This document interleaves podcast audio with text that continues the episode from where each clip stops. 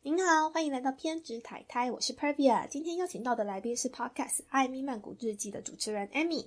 她很厉害的是，在去年广播金钟奖由景广电台用中文结合泰语的节目 Thai Music Shop 得到了两项大奖哦，分别是流行音乐节目奖，还有流行音乐节目主持人奖。拍拍手，欢迎 Amy。萨瓦迪卡，大家好。因为平常你在节目里面都会跟听众分享你对泰国的影视还有音乐的了解，然后说起来惭愧，我其实平常对泰国的音乐没有那么。那么特别涉略，所以我泰国的歌手还有一些影视作品，反而是透过你的节目才认识他们的。哦，谢谢。那我就觉得怎么那么 厉害？你可以知道这么多泰国的歌手，你的这些消息通常是从哪里来的？呃，因为我其实一开始会接触泰国这个领域，也是因为追星，就一开始喜欢看泰国的 BL 剧，然后就开始慢慢慢慢的涉猎到其他的范畴的剧，就可能一些电影啊，或者是比如说鬼片，我也很喜欢看。然后再来呢，就是会想要练习自己的泰文嘛，因为有喜欢的演员，所以就会想要知道说他们平常，比如说说直播的时候在讲些什么，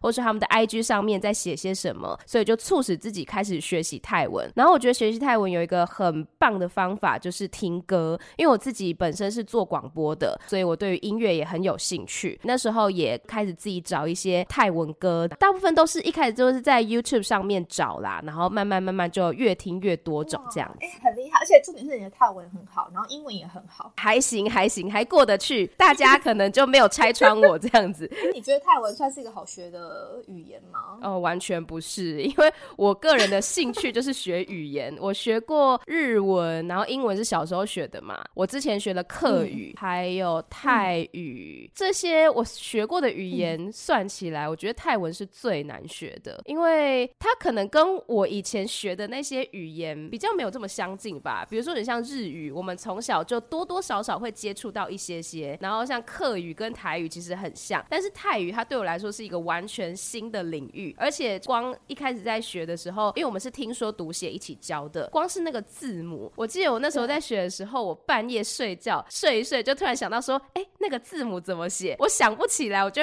爬起来翻课本，你知道吗？就是我觉得那时候学的真的是很辛苦，然后而且字母又很多，所以基本上就是要一直背、一直背、一直练习，就很难啦。我觉得，哎，那你也算会给自己一点小压力，哎，我觉得很好学。要是我话，就很多时间在想就好了。真的，我我也觉得我自己蛮认真的。我那时候就有下载一个 app，就我我在那之前从来没有付费买过一个 app，就是都用免费版的。然后结果那是我第一个使用的语言的 app，然后它是可以付费的，它就是可以让你有点像玩游戏解锁，就是很多很多关卡，每一天它会有固定的进度，让你从游戏当中去背一些单字啊，还有包括手写的部分等等的。就我每天除了固定用那个 app 之外呢，还会规定说自己要，比如说听一首泰文歌，或者说看一集泰剧，或者是说哦那时候也有使用一些语言交换的 app，然后想要跟一些泰国朋友语言交换这样子。我那时候真的还蛮认真，就比起现在，现在非常的混。不会，因为你的程度已经到达一个层次了，所以就这时候稍作休息，我可以理解。哎，我可以问一下是什么 app 吗？说不定有人会有兴趣。等一下哦，这个我可能要想一下，我等下想起来我再告诉你。好好，因为我觉得我自己算是比较不认真的泰文学习者，所以我就觉得听到你们泰文那么强，我觉得好厉害哦！怎么可以泰文这么好？能够跟人家沟通就好。对，其实他们也没有说你讲错就会笑你什么，完全没有啊。他因为他们讲他们的，比如说英文啊，或是他们有时候会跟我讲中文啊，也常常讲错啊，我也不会笑他们啊。我觉得就是互相互相啦。对，哎，那我想请问一下，因为你的本职算是主持广播嘛，那你访问过这么多来宾，有没有一些你觉得访问过程中发生一些小故事，然后你觉得很有趣，可以跟我们？你是说《艾米曼谷日记》的访问吗？还是我本职工作的访问？因为我是一天到晚都在访问人哦，真的。等一下，那你再讲一下，你还有其他什么样的访问？其他的节目，我目前就是我的正职是在广播电台嘛，然后广播电台有一个单元叫做“人云亦云”，艺是艺术的艺，主要就是访问一些译文的东西，比如说书啊，然后舞台剧，还有一些展览之类的，对。大概是这样子，我想一下比较有趣的访问哦，就除了这个人云亦云之外，还有自己艾米曼谷日记也会访问人嘛。对，如果是艾米曼谷日记的话，我记得之前我有一次访一个泰国歌手，他叫做 Alex Orachi。我那时候是面对面访的，因为大概去年底的时候，台湾不是就解封嘛，对所以就有很多的外国人来，嗯然后包括说一些泰国呃音乐人啊，也都会来台湾玩或台湾表演。然后因为我有一个工作的伙伴，他本身就是在带这种东南亚音乐的交流，所以只要时间 OK 能够安排得上的话，他都会带那些泰国音乐人来给我访问，然后也让他们看一下台湾的广播电台。然后我记得那时候访访问阿乐的时候，我其实蛮紧张的，因为那是我第一次面对面访一个泰国歌手，在那之前我都是线上访问。就是因为他们在泰国，我在台湾嘛，我都是线上访问。嗯那一次访问 Alex 之前呢，我就是在做功课，我就是发觉说他的音乐风格跟我平常在听的音乐非常的不一样。哦他的音乐风格就是那种很有态度的，然后有一点呃嘻哈饶舌的感觉。然后因为我并我平常比较没有在听这方面的音乐，所以我就很紧张，然后感觉起来就是你知道一个酷酷的、很神话的男生。对我，我那时候想说完蛋了，我要跟他讲什么？我列了超多问题，因为我就是职业病，很怕冷场的那种人。结果我觉得开始访之后，反而跟我想的不一样。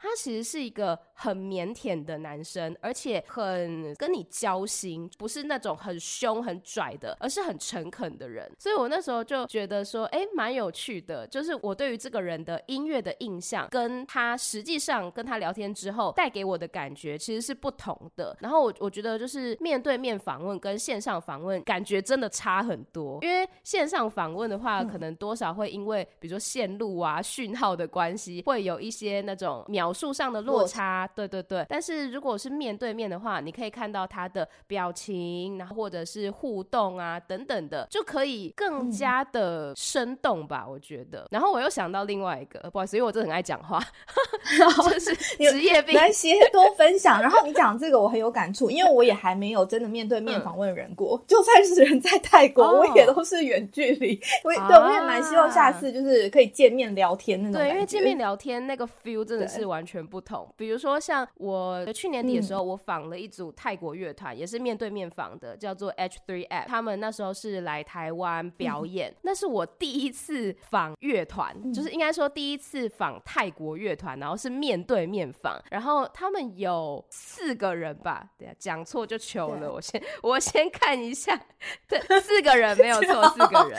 那时候本来我的伙伴是跟我说对 OK 用英文仿，我就想说 OK。虽然说就是我有去泰国学过一年泰语，但是我觉得我对我的泰语口说还是没有这么有自信，所以我大部分都是用英文仿的。而且我开始仿之后呢，我就发现不对劲，里面就只有两位成员，他们是英语沟通比较流利的，就比较没有障碍的。但是另外两位成员可能本身也比较腼腆、比较害羞，嗯然后所以就比较没有在讲话。我就想说这样不行啊，我还是要让他们有参与感。所以后来就是切换那个频道，我就改用泰语问他们，然后就想说逼迫他们一定要讲话，然后他们后来也比较多的发言。但是当下我其实蛮怎么说蛮慌张的，要用我荒废已久的泰语能力跟他们去做沟通。哦，有一些些时候他们讲什么，我其实没有那么确定，然后就只能哦哇，做一就是语些反应。助词，对对对对，然后可是我后来回去剪音档的时候才知道说啊，他是在讲这个，因为当下可能你知道那个情绪很高涨，然后也没有那么确定他到底在讲什么，所以就有些时候真的会遇到这样的情况、哎、那那个当下你会不会去想说，可是如果收听的听众他们听不懂泰文的话，那这一段他们会不会冷掉？哦我跟你说，我那时候超级焦虑。应该说，我访完之后，我放了很久都没有去剪这一集，我大概放了有快三个礼拜吧。我就一直在逃避这件事情，因为就像我刚刚讲的，我之前访问都是做英文，然后英文的我就是假定听我节目的朋友们都听得懂英文，我就不去管大家了，我就全程用英文这样子。但是因为跟 H3F 的那个访问呢，就是有英文也有泰文，然后我那时候就很头痛，说我到底该怎么办才能让听我频道的朋友们都听得懂，所以我就逃避很久嘛。后来我就决定说，好，我就一段一段翻，我就是就是大概三分钟翻一次，跟他们的访问，比如说到三分钟，刚好是一题左右，然后后面就会接一段我自己的中文，就说啊，刚刚呢这一段我们聊了什么什么东西，就一个翻译，然后再接下一段那个访问。所以我觉得我后来收到的反馈，有听节目的朋友们都觉得说这样蛮 OK 的，就可以听到他们原本的那个语气，就虽然可能一开始听不懂，但我后面会翻译，他们就觉得这样子是蛮可以接受。那你这样子光是那一支你就要剪很久吧？因为你又要重新听，然后翻译，然后再录，然后再把它剪辑进去，那你应该要剪超久的。是还好，因为我们平常正职工作就是在剪音档，所以我大概知道说要剪哪些部分，然后要讲哪些话。但我觉得是心态上会比较难克服，就会觉得说啊，好麻烦呐，啊，好大的一个工程啊，就会不想要理他，所以才会拖了这么久。但是实际执行起来，大概知道说几分几秒在讲什么，几分几秒在讲什么。我一边听音档，对，一边做笔记嘛。后面在执行的时候，其实还好啦，速度算是比较快的。哎，我觉得真的是佩服，因为其实我觉得最辛苦的，觉得是剪音档。对对对，所以你刚刚讲那种想要逃避的心态，我完全可以想象。我光想象我要就是后面做这么多事后动作，我也会很想逃避耶。因为我有时候都会觉得说，我可不可以就不要剪？因为我也很喜欢听 podcast 嘛，然后。我听到很多 podcast，他们是走那种自然风格，就完全一刀未剪的，我觉得也很好。可是因为我个人的习惯，可能因为广播跟 podcast，我觉得还是比较不同。然后像我自己习惯的广播的做法，我们通常是除了那种 live 的 live 直播的话，你没有办法剪嘛。但是比如说你是播袋子的，就是你播一个制作完成的袋子，我们通常都是精修过，对，就是会把一些那种冗词赘字都剪掉嘛。所以我做 podcast 也是比较习惯这样的做法。可是有时候就会剪得很累啊，就会觉得说算了啦，整个放上去应该也没差吧。但是我的道德良知就不允许我这样。我可以理解，因为我也喜欢听有剪的。其实，嗯，就会觉得说比较顺畅一点。对，我觉得顺畅度差。呀呀，哎，我找到那个 app 了，我终终于我回去翻我自己的 podcast。呃，那个游戏的 app 叫做零，就是猴子的那个零，它是用英文写的，就是 L I N G。嗯，但是我不确定它在其他的 app 的名字是什么。它好像它好像现在又改名了，叫做学习说泰语。快速学习泰语，我再把 link 给你好了，因为它名字好像有改过。好，反正它的 logo 就是一只猴子。哎，那表示他的 TA 他觉得是呃讲中文的人。对对，它这个 app 蛮有趣的。我我那时候下载的时候，它是。统合成一个 app，就是它那个 app 里面你可以学很多个语言，嗯，但是它现在好像又把它拆掉了，就是变成说一个语言一个 app 这样子。哦，好了解。有兴趣学习泰文的朋友，欢迎把它下载下来哦。那你那时候待在泰国是一年的时间吗？念语言学校的时候？嗯，其实本来不止一年，本来是八加六个月，因为我那时候是申请语言学校的那一个学生签，就不是大学的那个学生签。所谓八加六个月，就是八个月一到，我要出境再办一次那个签证再进来嘛。可是因为那时候我是在疫情最严重的那一年去的，二零二零年吗？还是到二一年这样子？那两年疫情就是。最严重，然后所以就是我去的时候几乎没有观光客，我几乎没有遇到什么外国人，都是泰国当地人。那时候因为疫情太严重了，所以我八个月一到的时候，我其实是没有办法出境的。应该说，我出境之后，我我们学校老师不确定我能不能够再进来，对，因为那时候边境很严格，所以他就说好，现在泰国的教育部就是直接让我们原地可以延签，但是就缩短时间。本来八加六是十四嘛，对，可是他让我们原地。眼前就扣我们两个月，所以我就变成十二个月，刚刚好一年这样。哦，对啊，就觉得有一点可惜啦。对，但是一些时间就也没有办法。对啊，就少了一些时间。不过现在你们也可以回来啊，来玩，因为台湾也开放了，所以现在就好很多。现在去泰国感觉人很多，我就是看到很多台湾朋友去泰国玩，我觉得哦，好挤，好挤哦。因为我见识过没有什么观光客的泰国，现在去我就觉得说哦，人太多，人太多了。哎，可是我比较好奇，你们那时候是疫情来上课，那他没有转成线上课吗？哦，我那时候一半一半，应该说比较稳定的情况之下就有实体课，然后比较怎么说？比如说我们学校那时候也有人感染，然后或者说疫情比较严重的时候，就有几个月是线上课。因为我记得我那时候总共上了七期吧，还是六期，然后我应该是上了。三个月就是三期的实体，另外一半都是线上课。可是你就会很明显发现，实体课跟线上课的出席率差很多。就是呃，实体课的话，线上课大家只是人在，但是上线然后人就没有。有些时候连上线都没有上线，超扯的。我有一期，我们那一个班本来一开始是十个人，到最后只剩下我跟另外一个韩国女生，就是我们坚持到最后，其他人连上线都没有上线呢。我就觉得蛮夸张的，对啊？但是实体课的话，大部分都会到了。那那当下你会不会觉得说，哈，那我这样来泰国干嘛？如果是线上课的状态的话，其实还好哎，因为我觉得不管是实体课或线上课，对我来讲都是课程啊。但因为我下午还是会出去玩，因为我都是上午上课嘛，然后下午我都还是会出去玩，或者说假日的时候，我都会给自己安排行程。我觉得线上课对我来讲反而比较方便，因为我就可以不用在那边赶车。泰国交通你也知道的，因为我又很省钱，所以我那时候我都会搭公车。可是公车呢，它又不显示说还有几分钟到站。所以我都要提早很多很多去那边等车，就会花很多时间啦。所以如果是线上课的话，我可能比如说九点上课，我在八点五十起床就好了，就起床洗脸刷牙，我就可以立刻上课了，就省去很多交通的时间。就如果能自主学习的学生的话，上线上课还是蛮方便的。而且你知道我那时候在泰国，我就觉得天哪，我比在台湾还要忙，因为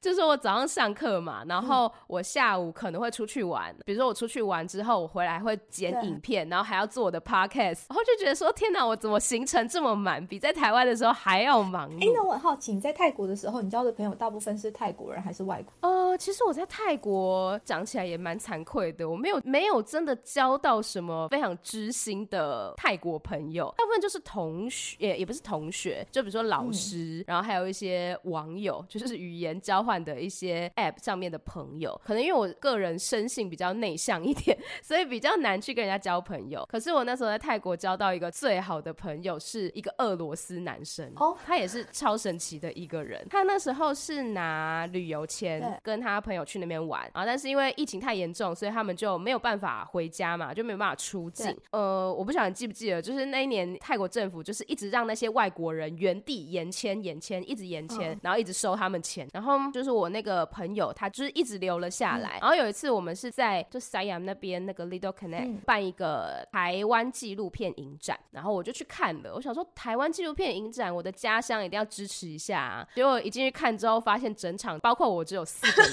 就人非常少。反正我看完走出来之后，我就发现说，哎，有一个外国男生，就他，然后就站在大荧幕旁边，就是外面那个电视墙吧，然后就那边看那些纪录片的预告，然后就鼓起勇气跟他说话，因为想说他喜欢台湾电影，我就去跟他聊聊天。我说，哎，你很喜欢台湾？电影吗？他说哦没有，我就很喜欢看电影。然后那一天晚上，我们就是是蹲在路边聊了三个小时。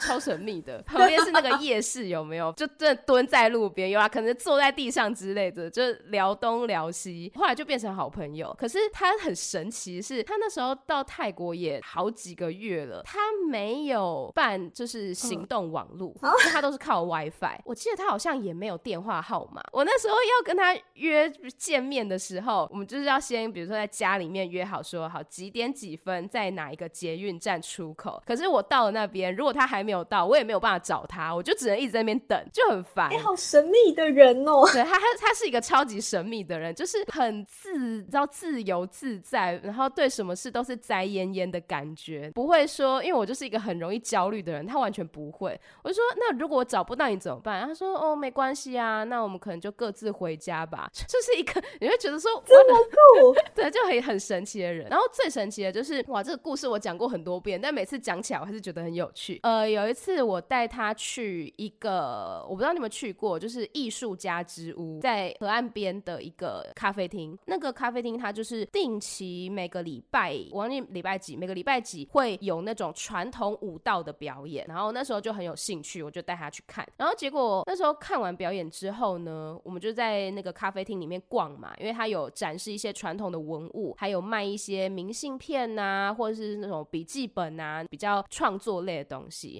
他就买了一张明信片，他就问那个店长说：“这个是你画的吗？”嗯，然后店长说：“不是，是那个人画的。”他就指了指旁边，然后他说是那个艺术家画的。然后结果我朋友就是那个俄罗斯男生，然后我们就过去跟那个艺术家聊天。对，然后很有趣的是，艺术家旁边有一个女助理，女助理跟我是英文跟泰文都能讲，但是艺术家本身只会讲泰文，然后我朋友只会讲英文，但是我们就四个人就这样交流，透过翻译再翻译，彼此 互相交流。那时候就跟艺术家还有他的女助理聊了蛮久，就是聊到打烊。后来艺术家还有邀请我跟我朋友去大城帮他摆摊，就是因为那时候下个礼拜就是水灯节，然后我说哦不行，我要去我要去清迈，我不能去。然后就我朋友就真的去帮他摆摊了。后来回来之后，我就问我朋友说啊，你一句泰文都不会讲，你怎么去帮人家摆摊？他说 I just smile，我我就笑啊，我就微笑。我就觉得太好笑了，他就是一个很在焉焉的人。然后故事还没有完，到去年还前年底吧，反正有一次我已经回台湾了，他就问我的地址，他说他寄明信片给我。然后后来呢，就是我收到他的明信片，他就说谢谢我改变了他的人生。我想说怎么了？他说他现在跟那个女助理在一起，然后。他们已经移居到清迈去住。哎，清迈好适合他哦，清迈又更宅一点。对对 对，我也觉得，对我觉得就非常非常适合他。但我就觉得，天啊，这整个是一个很神秘的缘分。我跟你说，我根本就是一直在当人家的媒人。我在讲另外一个故事，很多故事。那我再插一下话，麻烦等一下给我一下那个咖啡厅的名称，谢谢。好，我也想去。没问题，没问题。咖啡厅真的很不错哎，它就是在河旁边，你可以那边吹。风啊，很多人都在那边看河景、喝咖啡，然后因为里面还有卖一些那种艺术品，然后还有串珠，我在那边还串了一个手手环带回家，就是对对对，很偏僻但很可爱的一个咖啡厅。然后我我刚刚说另外一个故事，我后来回台湾之后呢，有一个朋友，他那时候就说他听了我的节目，就觉得深受启发，然后他那时候也是工作在一个转换期，他就想要有一个休息的时间，然后就想要跟我一样去泰国。读语言学校，所以他那时候就约我出来，就聊聊天，跟我询问一些泰国的资讯啊，什么什么的。然后后来他就真的去了，然后呢，他就在那边交了一个男朋友。我就觉得。OK，好啊，就是大家都可以在泰国遇到真爱，凭什么我就没有？等一下，我不能理解，因为我身边的朋友大家都觉得这边是一个异性绝缘体。啊，我的第二个故事，那个朋友他是男生，然后他也是在那边找到一个男朋友，对，他是同性的。但第一个是就是男生的俄罗斯朋友啊，找到那个是女女朋友这样。但我觉得就是不管同性异性，我好像就是跟这一切都没有缘分。没关系啊，你帮人家牵线也很开心，基因得啦。基因的，对啊，对啊。哎，我跟你说，这边顺便工商服务时间，就是我在我的本职工作，就是我的电台节目呢，之后三月吧，三月的时候会推出一档节目。是跟爱情有关的。之后大家有兴趣的话，也可以发了我的 IG。好，这种大家最喜欢听了。等下，你要探讨爱情的哪一部分？是说就是两个人相处之间的关系吗？或者是怎么认识人吗？我跟你说，它就是一个教你怎么脱单的节目。我我话只能说到这边。而且会听到一些我很羞耻的部分，所以欢迎大家一起来见证我的羞耻时刻，一起来脱单吧！没错，没错。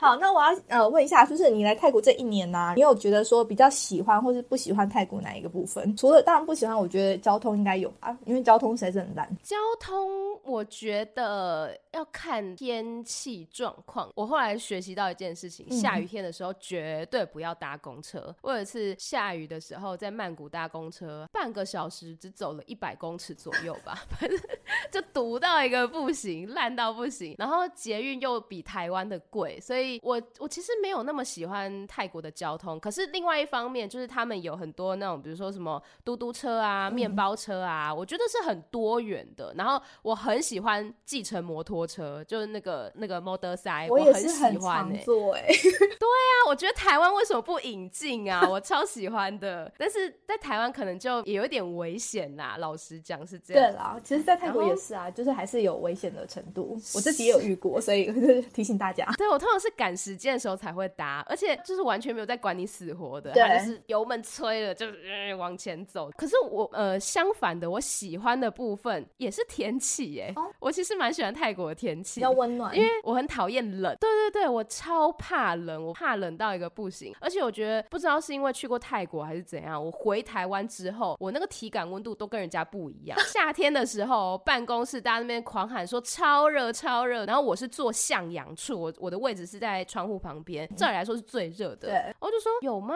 还好吧，我我就真的觉得还好。可是冬天的时候，可能大家穿个那种秋天的衣服，但是我可能已经要穿到厚外套了，我就是超怕冷的那一种。所以我觉得泰国天气其实对我来讲还蛮不错的，因为它的热反而不像台湾那么热，它的热是干热。对，然后台湾是湿热，对对，会觉得对，我就觉得很不 OK。你知道我在泰国一整年，我只开过个位数次的冷气，啊就一只手伸得出来，因为就很穷嘛，那时候就很想要省钱，所以每天都开电风扇。但我也就觉得还好，哎，也活了下来。但是在台湾真的活不下去，活不下去。对然后另外一个我喜欢的是泰国的人情味吧。哦我遇到的泰国人几乎都是好人，就是都对我非常亲切，尤其是知道我是外国人之后，就对我更加的亲切，所以嗯我就觉得蛮不错的。但是有时候会遇到那种，比如说有一次我是走投无路啊，我才去坐嘟嘟车，那时候已经没有回曼谷的车了。你一个人坐嘟嘟车，，对，就是因为我忘记是从哪里，好像是美工吧。我去那个美工铁道市场、嗯回来的时候，可能就是没有车了，但我要去一个车站搭小巴还是什么的。然后反正那一段路嗯我就没有交通工具，我就只能搭嘟嘟车。然后本来上车前是讲一个价格，下车的时候又跟我讲另外一个价格，就觉得很不诚实的。对就是有有时候会遇到这种情况，但大部分时候都觉得泰国人是好人了。哎，那当下你没有跟他生气吗？就是说明明跟刚刚讲有啊，有啊，但是因为我的那个小巴快来了，我就不想要跟那边吵，就是哈钱给他，钱给他，就其实也是多个可能五十泰铢左右，就也不是什么大钱，可是就会觉得 emoji 不是很好。嗯，哦，刚刚讲到那个不喜欢的部分，对我很不喜欢他们公家机关的态度。哎，可是你不用办签证，就是你的签证应该是不需要一天到晚跑移民局的、啊，还是会遇到一样的对。但是我们九十天不是要去报道嘛，对不对？就是每、哦每九十天都要去办报道，然后要我那时候其实是要延签的，应该说他总共是一年嘛，但他不是一次发给你一年，是两个月、两个月，然后三个月这样一次给你延一点，所以我还是定期要去移民局，然后我嗯非常不喜欢移民局的官员，就觉得他们每次去都是一副很高高在上的样子，态度也很差，因为相较于台湾的公家机关，我觉得台湾的公家机关至少态度是蛮亲切的，然后也都很愿意帮你。可是泰国的那种公家机关，就是好像你就是要靠我，对，然后就态度很差。对啊像那时候我要去开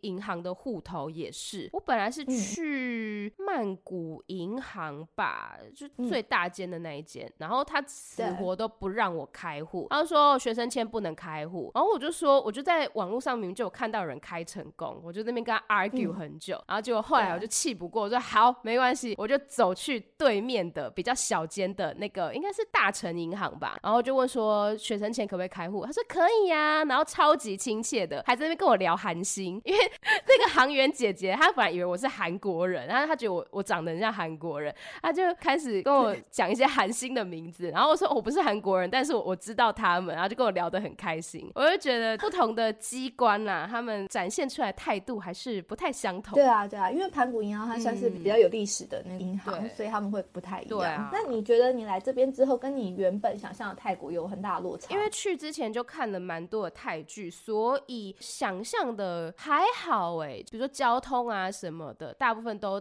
大概知道说是一个什么样的情形。但是有一点我觉得很有趣，因为我是第一次去泰国，然后就去一年，那时时候身旁有一些朋友已经有去泰国玩过了，他们就说什么啊，你要带肠胃药哦，那边的东西我们可能会水土不服，或者是可能刚开始去的时候很容易拉肚子。但是很神奇的是，我去泰国一整年，我从来没有因为食物的关系而水土不服。应该是你的肠胃很好吧？也没有哎，就从一开始就很拉肚子哎，哦，真的吗？对啊。我我觉得，呃，我我一开始其实是有一点点不习惯，就是这边辣度，因为你每次跟他说不要辣，他还是会硬给你加两颗辣椒，就觉得听不懂人话是不是？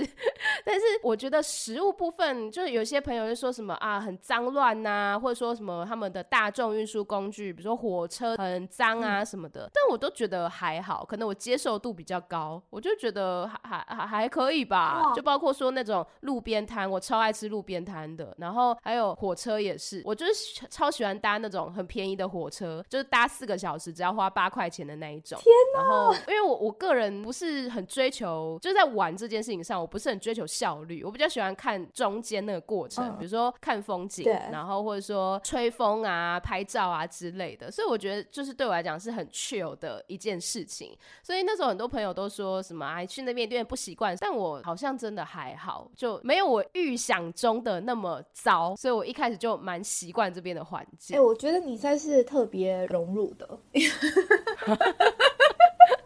因为我到现在保持着一个很开放的心。因为我到现在其实吃路边摊，我还是会稍微挑一下，觉得我肠胃受不了。哎，对，我觉得可能每个人那个肠胃的耐受度，对，所以你算是很厉害的，耐受度很高。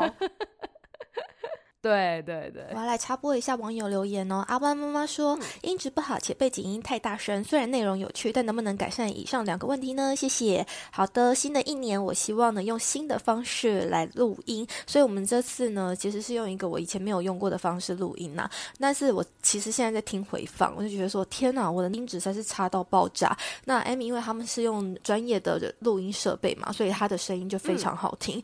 总之，我下次会再换一个录音方式来试试。看，哎，那 Amy，我想要请问一下，你从台湾来到泰国的时候啊，你是跟景广那边讲说你要先留职停薪一年吗？那时候其实对，就是因为我原本那个工作它是一年一年签的约，所以等于说我就是把那一年做完之后，就那一年决定说好，我隔年要去泰国，所以我隔年就没有续约这样。我那时候其实也不太确定我会待多久，因为本来以为会待十四个月嘛，本来以为是说会有两年的空窗，就后来呢刚好哎只有一年的空窗。而且我要回来的那个时候，刚好有一个前辈退休，他就刚好问我说：“哎，我有没有兴趣接他的缺？”我就哦，好啊！我真的回来没有多久就上工了，回来一个多月吧，就有了现在的工作，就等于说延续之前的工作啦，只是时段不一样这样。但是那时候要暂停这边的工作，其实是蛮舍不得的，因为我我大学就在这个电台了，那时候也做了四年了吧，所以就其实是有很多的感。情在，然后再加上让我非常非常喜欢我的工作。可是那时候因为更喜欢泰国明星，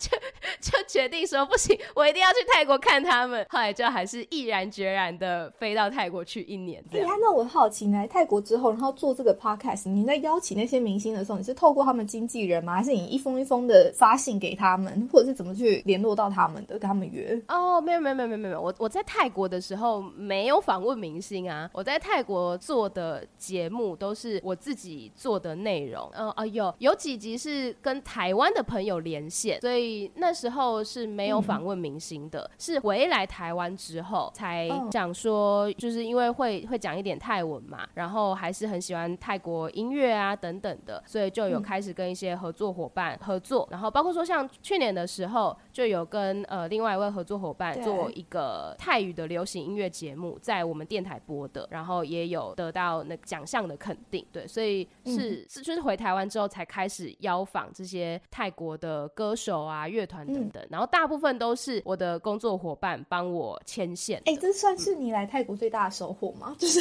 你终于可以访问到这些泰国明星，然后跟他们有一些接触，这样。我觉得算是哎，就是因为我去泰国学泰语的时候，其实初衷真的很简单，纯粹是想要跟我喜欢的明星讲话。我后来在泰国有参加一个见面。会，我是真的有遇到我最喜欢，因为我最喜欢是一对 CP 嘛，然后我有遇到其中的那一个，其中一位，然后我有当面用泰文跟他说我很喜欢他们，然后我会来泰国是因为想要见他们，就用泰文跟他讲这一段话。我觉得是完成我一个很重要的一个里程碑。但是我觉得就去泰国，包括说留下很多美好的回忆也好，或者说学习到泰语这个语言也好，这些东西延续到我后来回台湾，它都还是有延续下去。像我刚刚讲的，我还是有持续做一些跟泰国相关的内容，然后也有做一些泰语的访问等等的。我就觉得，就是那一年，他不是只有停在那一年，他还是有带着我一直在往前走。哎，好感动哦！我觉得完全是一个很正向的访问，就是因为我觉得超级正向的，所有事情都是往好的方向走，这样子。就是也也没有所有的事情啊，你知道，但还是会有一些比较沮丧的时候啊，或者说一个人在泰国会比较孤单的时候吧，多少是会有。但是我觉得整体来说，在泰国那一年，还是我人生到目前为止做的最不后悔的一个决定吧。嗯，因为你够喜欢这边，嗯，所以你对于这边就是本来就有一定的了解，对，所以就不会有不会有什么样子的失望的感觉。哎，那我想要提一个，就是我还蛮喜欢的泰国歌手，他叫做 Punvi Puri，我不确定我念的对不对？对，Punvi Puri，对，在家里楼下，他们就办一个类似那种一年一度的晚会这样子，然后就有邀请歌手，他是压轴歌手，真的超开心的，就觉得终于见到他了。他很有名啊，他包括说在台湾也是非常有名，因为我记得他来过台湾的那个贵人散步音乐节，应该两次吧。据我所知啊，我的理解是他应该是在台湾的那个贵人散步音乐节就是亮相之后，就在台湾爆红，所以台湾人提到泰国歌手，可能很多人第一个直觉会先想到普哦，真的，因为我觉得他的音乐就是让我也是让我觉得很惊艳嘛，就有一种天哪，他把泰文唱的很阴摇，就英国摇摇滚风的感觉，对。然后那时候觉得哇，然后长得又帅，很可爱，很可爱。因为像我们去年做那个泰语的流行音乐节目，我也做了一些 search，就会觉得说，其实泰国的流行音乐，它发展的风格也好，或者说它的成熟度，都比很多台湾人想象的还要更广阔。就我觉得很多台湾人那时候一听到我们在做泰语流行音乐，他都还是会停留在非常久以前，可能是中国娃娃那个时期。对。但我就跟他说，没有，现在的泰语流行音乐很厉害、很潮、很酷哎！而且老实讲，我觉得搞不好它发展的规模也好，或者是说它的多元性，或许比台湾还要更丰富，也说不定。我个人的见解是这样。知道你平常就是有在节目里面分享一些泰国的音乐还有影视作品，那你可以推荐一些。你觉得比较最近，或者是让你真的觉得很想要跟大家讲说，你一定要去看的。哇，这真的是让我想了很久。因为虽然我平常在节目，我平常在节目里面都是会一直推，但是我就会假定大家会听我节目的人，可能就已经知道了这些团或是这些歌手。不过我今天想要推的是一个也没有到冷门，但是我觉得。比较不是这么多人知道的，比如说可能大家比较知道的泰国乐团，像 Three Man Down 啊，Tilly Birds，然后我很喜欢的 Safe Planet 等等的这些，我觉得都都是很基本的。但是有一位歌手，她是之前唱电影《模范生》的主题曲的女歌手，她叫做 Image Image Sutida，应该是这样念，我不太确定。Image 她是从泰国好声音节目出来的，我忘记是第几季了。然后反正我非常喜欢她的。声音，他声音就是很有灵魂的，然后是比较饱满的、浑厚的那一种声音。然后他去年十一还十二月的时候，有出了一首歌曲，我很喜欢，想要推荐给大家，叫做 BFF。就是 best friend forever 那个 BFF，然后这首歌呢，对我已经听到会唱了，因为串讲一些私人东西。我去年底的时候经历了一连串跟这首歌同样的心情，这样子。那至于是什么样的事情，大家可以去听听看。总之，它就是一个类似于就是喜欢自己好朋友，然后但是最后被好朋友打枪的一个故事，好悲伤。天哪，你这样我，你这样讲出来，我 瞬间有一种 不会啊。可是，但这首歌很轻快，它是一首很。轻快很可爱的歌曲，而且我很喜欢这首歌 MV 的最后，因为它 MV 最后是英文的，所以大家可以去看一下，应该都会看得懂。另外，影剧部分的话，有一部剧就是我从一开始做 Podcast，就是一开始接触泰圈到现在。我都还是每次有人问我，我都还是推荐这部剧，就是《荷尔蒙》，对我来说是一部神剧，校园剧。然后它讲了很多的，不管是同才之间的相处，或者是说，因为它是设定在高中嘛，然后还有爱情啊，然后亲情啊，包括说重组家庭的议题，呃，同志家庭等等的，就是它讲的很多人跟人之间的关系。然后，而且它里面的演员很多都是现在非常火红的，例如说那个斗，之前有一部电影叫做对 T T O R，反正就很帅的一个演员，他之前演过《一杯上路》，他也是从这部剧出来的。我现在立马查他的长相，但是好找不到，我只有找到雷神索尔。反正你你去查《荷尔蒙》，应该就知道，就泰版的《荷尔蒙》里面的那些演员都是现代很多的重要的新，也不能说新生代了，就是很多剧的男主角、女主角。所以我觉得那一部剧对我来讲，它是演技很好，而且又探讨社会议题很深的一部剧。我会去看一下的，对，因为我还蛮喜欢看泰剧。那部剧对，但那部剧真的有点久以前了，然后。比较近期的作品的话，我会推荐我之前在 p o c k e t 上有介绍过的电影，叫做《速度与爱情》。它是在讲一个男生，他的志向是当竞技叠杯的冠军。竞技叠杯就是你知道，用很快的速度把杯子叠出来，对对，叠起来，然后再把它收起来。对，他的志向就是当那个冠军。然后，可是那部片就是在探讨说，当他在追逐梦想的时候，他有没有去顾及身旁的人的感受？就是身旁的人也为他付出了很多。那部片。的女主角是雅雅，对我觉得雅雅在里面也演的非常好。雅雅我就知道了，终于有一个我知道的。哦，雅雅之前好几年前演的，跟三妮演的那个《把哥哥退货可以吗》，也是我很喜欢的片，就每次看都必哭。它算是很耐看的感觉。嗯，没错。那目前因为你回台湾一段时间了嘛，想知道你接下来对于工作或是生活有什么样的计划吗？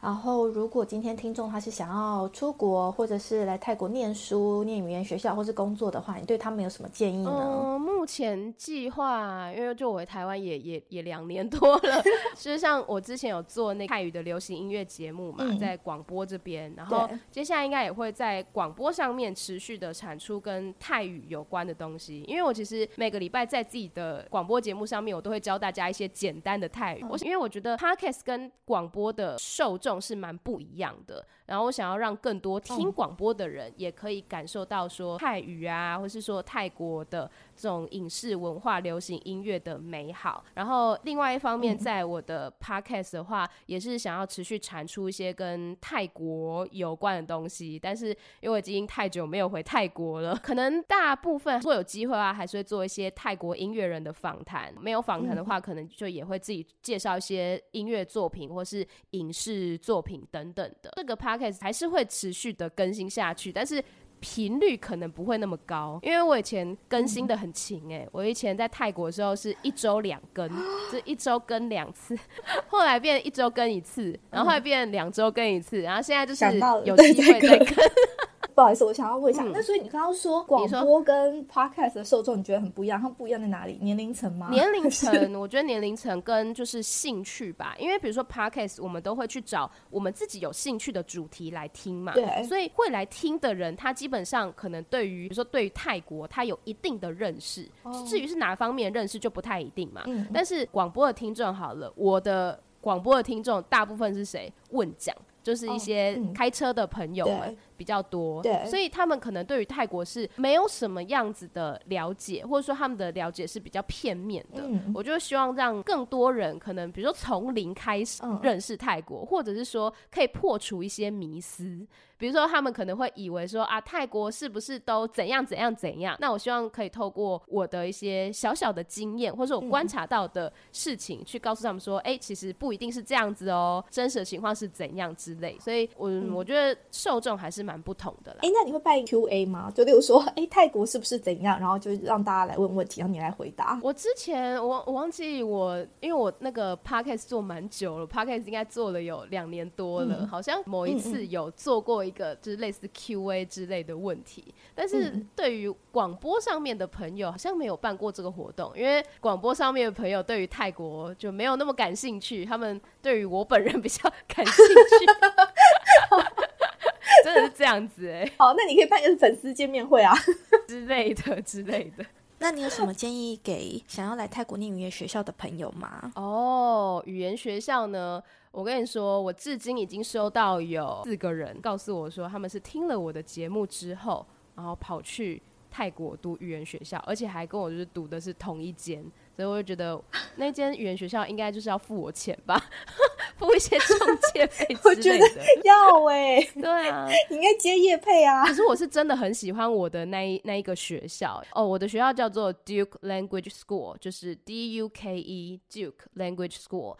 它在 Nana 站附近。它的好处是它的师资很年轻，然后呢，它的课本就他们教材都是自己编的嘛，然后它是会给你作业，但是不会那么填鸭式。因为我曾经听过有两间学校就是到非常极端，有一间就是完全不准你抄笔记，然后有一间呢就是狂叫你抄笔记，就很填鸭式的。但我觉得 Duke 它就是在一个中间值，你可以在一个很轻松的氛围。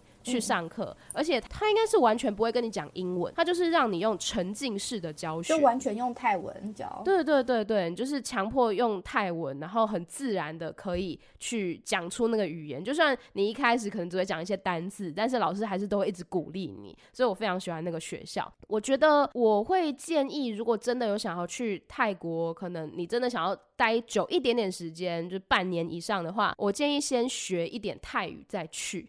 就是你可以在台湾先学好，去泰国再学也可以。可是我觉得在台湾先学一些基础的，对你的生活会非常的有帮助，方便很多。因为不是所有泰国人都会讲英文，所以你如果本身会有一点基础的泰语能力的话，至少你去哪边玩啊，或者说买东西都不怕被人家骗。会比较对，就主要是他们听到讲英文的，就会直接开另外一个价钱。呀呀呀，或者说他写那个招牌上面的那个价格也会不一样。但你如果会看泰语的数字的话，你就知道他写给你的价钱是不一样。这个是最重要的，不要被骗钱。没错。今天谢谢艾米过来，然后我也希望接下来你就可以，你其实应该现在就算是做你自己想做的事了，对不对？对，正在。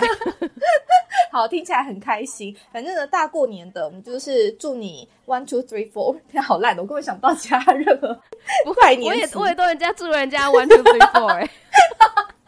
我想不到其他拜年词了，反正就是新春快乐。谢谢，祝你兔年行大运，好老派。好。如果喜欢今天节目内容的朋友，请别吝于把我们的节目分享给身边的朋友，并且我要呼吁一个好消息：最近发现 Line 有一个社群功能，性质感觉跟粉丝专业不太一样。因为我自己其实很讨厌粉专这个愚蠢的功能。总之，这个开放的社群跟听众的互动性比较高，于是我打算决定利用这个 Line 社群，让大家一起参与这个节目的狗戏三，例如说投票表决。标题要下哪一个？还有要问接下来受访者哪一些问题呢？啊，有兴趣的大家可以直接在 Line 上面搜寻“偏执太太 Podcast”。偏执太太这个节目主要是邀请来自四面八方的海外人士聊聊移居生活或者分享留学经验。如果有想要知道更多这方面资讯的，就请直接加入这个社群吧。有机会邀请到看你想要问哪个国家资讯的来宾，我就会像是一个。媒婆一样帮你完成你想要了解的问题，然后因为进入偏执台台这个 Line 社群需要等我的同意才能正式进入。那有时候我人在教课，平均每天看 Line 的次数就大概一两次而已。就请大家在送出邀请之后，有耐心的等我同意你加入哦。